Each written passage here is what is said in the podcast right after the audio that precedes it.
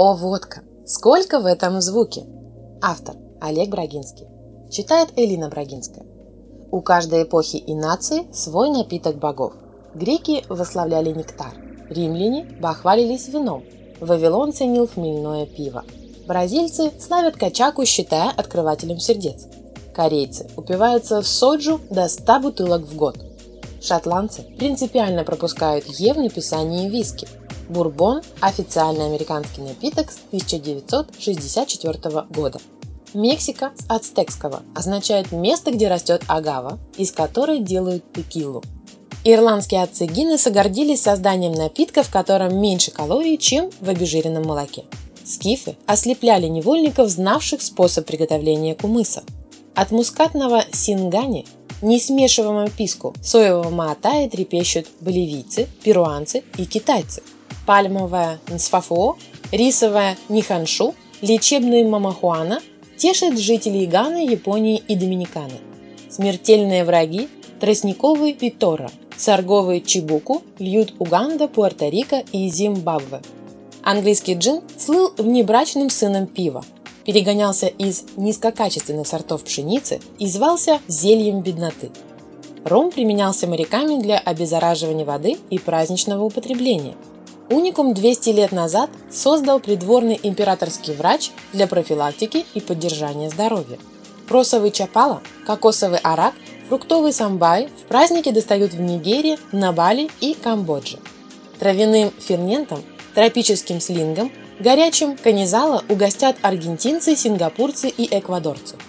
Медовый тедж, финиковая тубу, картофельный акивит щедро плеснут эфиопы, филиппинцы, норвежцы – Горилку для обработки ран в X столетии сварил персидский лекарь Ар-Рази. Рецепт по записям воспроизвел итальянский монах-алхимик столетиями позже. За авторство над мастикой сражаются Болгария и Македония. Исландский Бринивин получил логотип череп и прозвище «Черная смерть. Период запрета». Название шампанское, портвейн, коньяк получают напитки, произведенные на исключительных территориях. Большинство стран показно гордятся алкогольными корнями, открывая музеи, дегустарии, учреждая даты и периоды возлияний.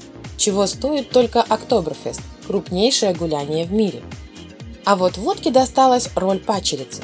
Немым синонимом рвется беспробудное пьянство. Потому, кажется, возвеличивать нечего и историю ворошить незачем – Вокруг крепно-прозрачной возвели стены домыслов с крышей из вымыслов, а меж тем спиртовой ребенок Христу ровня по возрасту. Хвала египетским творцам.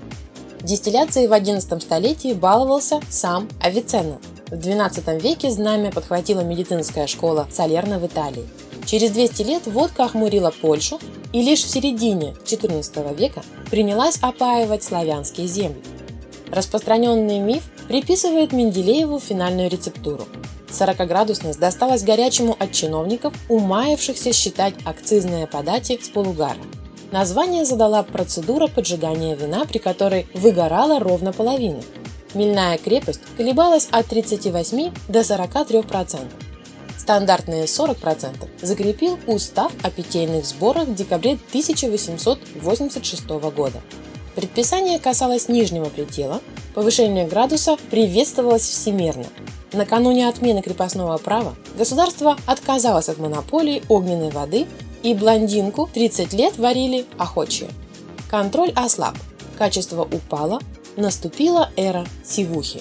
Пришлось бороться за чистое топливо. Казенка продавалась по стойким ценам и стала мерилом инфляции. В 1978 году Польша претендовала на авторство водки в международных судах. Ситуацию осложняло то, что на предъявляемую дату страна входила в Российскую империю.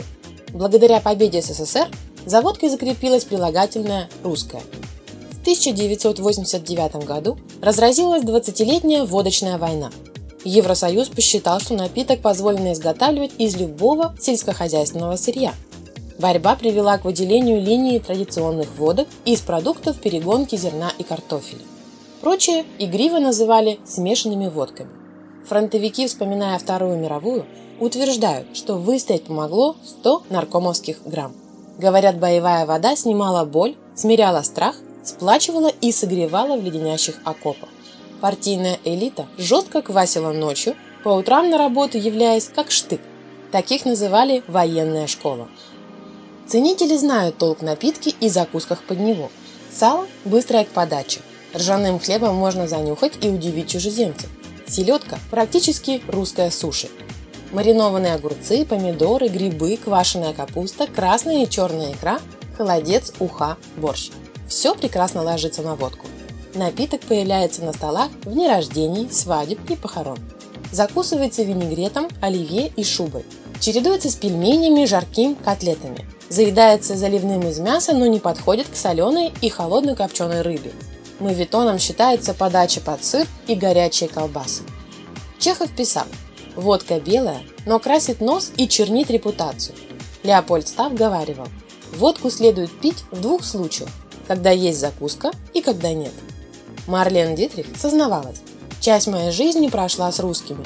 Я училась готовить их блюда, а потом попробовала водку. Самый здоровый алкогольный напиток – но почему мы стеснительно опускаем глаза, заговаривая о национальном спиртном?